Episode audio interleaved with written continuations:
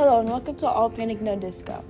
In today's podcast, we're going to be talking about incoming sixth graders that are coming to Carlisle Middle School and just giving you guys some advice to let you guys know how it's going to be.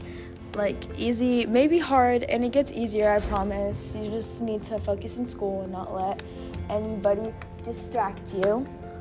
So, and there will also be teachers to help you out. I have five tips here to help you guys.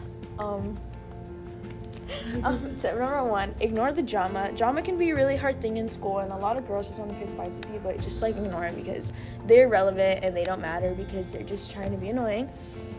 Um, tip two, stay away from guys and girls that aren't worth it. They're a waste of your time and they just cheat on you with your best friends and just do stuff that they shouldn't be doing because it's not, it's, it's just messed up. Yeah. Tip three, don't disrespect your teachers because you won't get anywhere. If you disrespect your teachers, they're just gonna like call your parents and then you'll get in trouble. They'll hate you. Yeah, and you don't want that. Tip four, don't go with the wrong crowd. Don't go with people that like do bad things and want you to do something that you shouldn't do. Don't let people pressure you into doing some bad stuff. And tip five, stay in school.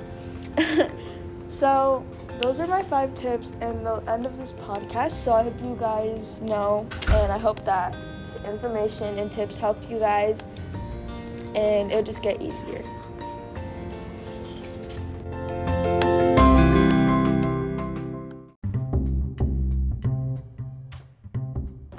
Hello and welcome to Cool Kids Club. Today we're going to be talking about advice for incoming middle schoolers. Tip number one is to always stay out of drama. Never involve yourself into dumb little arguments because things will get even bigger and blown out of proportion.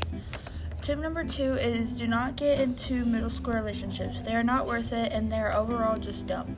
They'll waste your time and you'll be heartbroken for something that's might not even be a thing in Period. Tip three: Make sure you get friends that will be there for you and will not run away and ditch you for other people.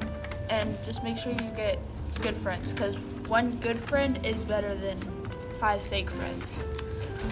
Tip number four is do not go with the wrong crowd. Hang out with people who will not pressure you into doing things that you do not want to do and that you do not feel comfortable with doing just because of how you are.